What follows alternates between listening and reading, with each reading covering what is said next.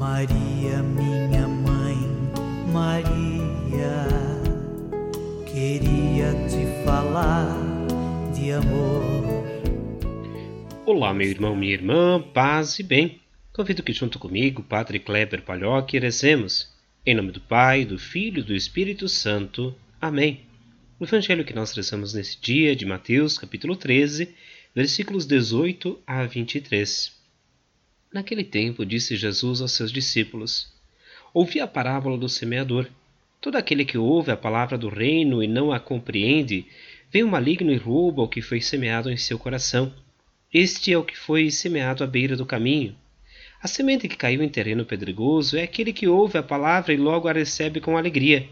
Mas ele não tem raiz em si mesmo é de momento. Quando chega o sofrimento ou a perseguição por causa da palavra, ele desiste logo.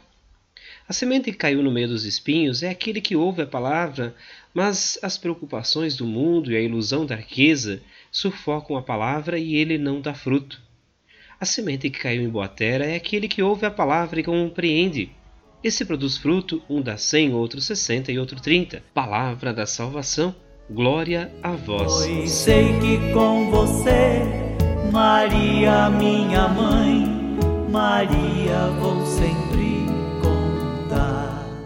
Meu irmão, minha irmã, meditemos sobre o evangelho que acabamos de ouvir. Nele encontramos a explicação de Jesus sobre a parábola do semeador.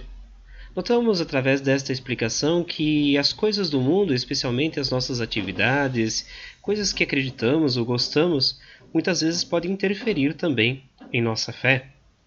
Jesus nos chama a atenção que muitas vezes nos preocupamos demais com a ilusão da riqueza.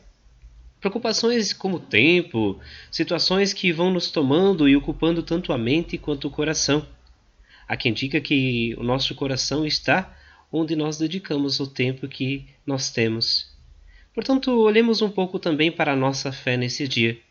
Onde está o nosso coração? Está no encontro com Deus ou está no encontro com algumas coisas que são passageiras? O que é importante para a gente? Nossa família está no centro de nossas relações? A comunidade, a oração, a fé, a verdade são critérios para decidirmos, para fazermos nossas escolhas? Ou apenas temos como penduricalhos em nossa vida? Nesses tempos atuais, muitos falam de igreja, muitos a utilizam como princípios, como ideias, como teorias. Porém, é necessário olhar para a Escritura, ou seja, para a Bíblia, para compreender o que Jesus realmente nos chama a atenção. Falar que temos fé, ou usar nomes de Deus em situações que defendemos, é um caminho. Porém, esse caminho pode muitas vezes estar distante com o caminho que realmente Jesus nos apontou.